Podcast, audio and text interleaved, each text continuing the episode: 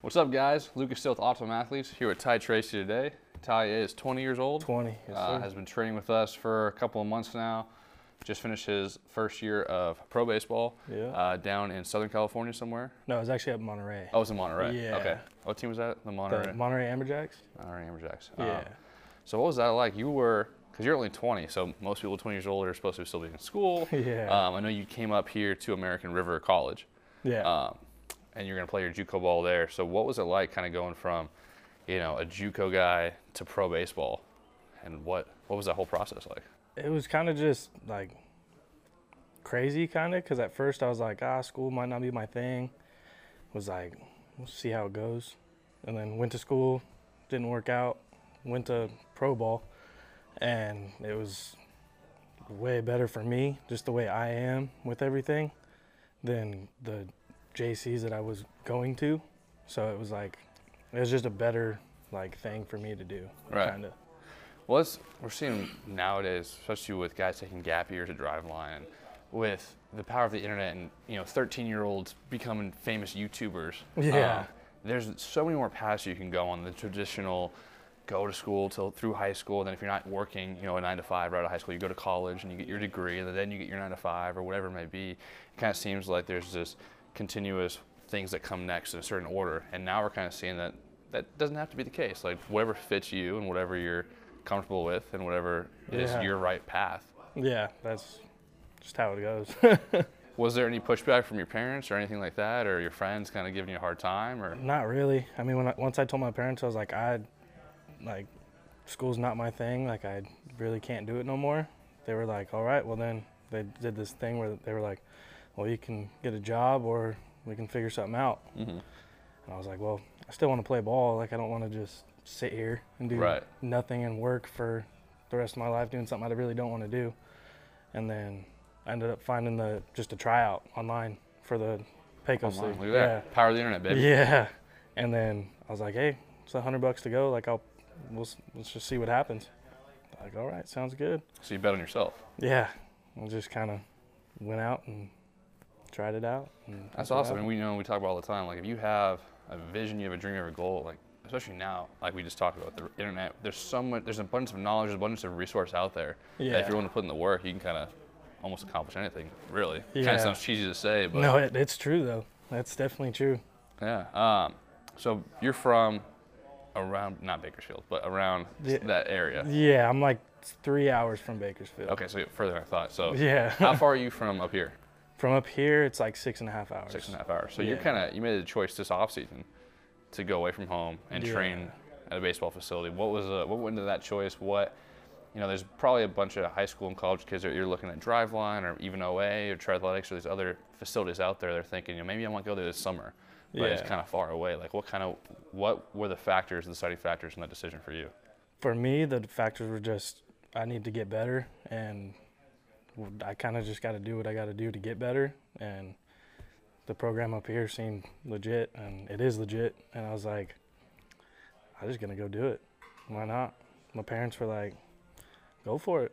So Perfect. And you're again, you're working uh, out in Folsom right now, right? yeah, So you're making it work, and from being a guy that I went up to Driveline, I was lucky enough that my parents were able to kind of afford that, and I didn't have to do anything crazy for it. But there was guys up there that they wanted it so bad that they were either spending their student loans or they were working graveyard shifts. So Yeah. if you want something bad enough, you can find a way to make it You'd work, and Definitely you're find a way to make it work. living proof of that. So that's awesome. Um, and we've, I mean, it's been a joy having you up. Um, we've seen you. I think you topped out at 90 last year, right? Yeah, topped out 90 and uh, your first bullpen it was indoors of course but your first bullpen with us i think you were like 84 to 87 Yeah, mm-hmm. it somewhere in wasn't- there Wasn't very good. uh, and a couple weeks ago thrown outside and popped a 92 Yeah. so pr you've seen the progress we're here at jesuit today let's go make some hitters maybe pop a 93 who knows but you've been looking good Um, Hopefully. yeah man what do you you're going into your second year of pro bowl now uh, we got a Yeah. Mm-hmm. couple, i think we got a couple months with you before you go but what are your expectations what are you looking forward to what's your what's your mindset kind of going into your second season here Second season, it's just, I mean, my first season was kind of short, just the way the season was. But then all this other, like, leagues and stuff, they're way longer. So I'm kind of got to get used to playing and throwing every day and just trying to figure all that out. You know? Yeah. Awesome. Well, hey, uh, last we're going to talk about your pitching uh, pitching repertoire, but let me go grab a baseball. All right. So quick pause. Should have grabbed that first. All right. So last we'll talk about your pitching repertoire. Look at this. Wow, baseball here. How that? Where would that come from? That's fancy. Uh, what pitches do you throw, dog? I got fastball, four seam, and then two seam, and then a slider, and a changeup sometimes. Okay. Just kind of briefly run us through what your grips are, what your kind of thought process is, or anything that you kind of fall back on. You know, say for instance your fastball's not there one day. Do you have a something that you go to, or one key in your head, or anything like that that you kind of Like when my fastball's not there, it's just I kind of got to make sure I can like hit my spots more than. I mean, I try to do that all the time, but try to throw strikes? yeah, but like hit my spots where I need to, and if I got to go up, down, Mm-hmm. inside, outside, that's just the ma- main thing I focus on. And then normally I just go to my slider. That I can throw that. That's with your my- go-to pitch? Yeah, I can throw that with my eyes closed and Have you always know had where that it's grip right going. there? Yeah, that's my slider grip, and I just kind of throw it like that a little bit, and then my s- ti- I- my tighter one that I throw, I just throw it like a fastball, and the way it comes out, it just comes off the fingers, and So it's basically the same pitch, Tight. but you just kind of have two different thought processes and might have slightly different movement. Is yeah, that- one and- one's like one that'll break like six, not it's not even six inches, way more than six inches, but break a lot, and then one's just like the one that's Mm. almost like a cutter. yeah. Okay. And you throw those based on the counter. Is that do you have a separate, separate sign from the catcher or anything like that? No, I mean, I tell the catcher like I got both these and that one of them are coming and Just catch it. Yeah, like you'll know which one it is when it comes out of my hand Okay. if you've caught me long enough. So that's your strikeout pitch, yeah. yeah, All right, and then you got your changeup. change up is just there. I keep my pinky up, but off the ball. yeah, like up on top kind of. Okay. just so when it comes out, because I my ch- I don't. Everybody says throw the out of a changeup, and I do that, but most of the time I don't know where it's going. All right. But when I do, when it's on, that's it, that's it right there. Just pinky up, and it comes out, and just hits those fingers and goes out.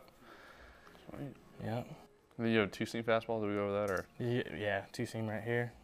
Just stay on top, fingers do you on throw top. both the probably f- you know do you throw one more than the other, two seam, four seam, or I normally I normally stick to a four seam. just four I seam? hardly throw two seams. Okay. just because my four seam has natural movement on it. There you go. So Uh, I just go with that. So, any parting words of advice or wisdom, or either you know, what are your what's your kind of mindset when you go into a game? Do you have like a, a slogan or a phrase or one piece of advice you kind of take with you onto the mound? Just when I go on the mound, just I go up there and like know I can strike anybody out, make anybody roll over, make anybody pop up, and just when I'm on the mound, nobody's better than I am, Yeah, and I go in and do my job. I, I, I don't mean to sp- speak for you, but you're a really nice guy. Like you're Yeah. happy-go-lucky, you're laid back, you always got a smile on your face, like Yeah. around the gym. But I think that's an important lesson for kids, high school, whatever it may be, that when you cross those lines, when you're on the mound, it's okay to be, for lack of a better term, an Yeah. a-hole. Yeah. And go out there and know that you are the man. There's no one that's going to beat you, and Yeah. kind of be pissed off. yeah, And as our guy Flom always says, throw angry. Yep. And know that guy in the box is trying to take your career from you, mm-hmm. and you're not going to let him. Nope. Yeah, that's like you said. I'm always that happy guy, and, s- but when you Yeah. see me on the mound, it's I'm not that happy guy until I'm in the dugout, and then I'm all.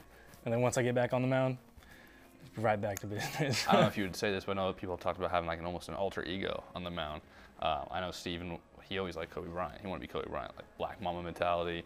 Um, whoever I liked watching Max Scherzer pitch, like just kind of you see those guys on the mound, and if you actually can convince yourself, hey, I'm that guy on the mound, like you Yeah. kind of stand a little taller, you have your chest out, you have more confidence, you have more conviction in your pitches, and you usually have more success. yeah. No, I mean, I don't really try to compare myself to anybody. I don't. I mean, that's just kind of not who I am. Right. But that does work because I just think We kind of flip that switch, and you're in the Yeah. killer mentality. Yeah, that's it. Just go in, throw strikes, throw hard. There that's you all go. I think about. Hey, we'll end it on that. There we Sweet. go. Ty, thank you, dude. No And problem. good Thank luck you. this year. Thank you.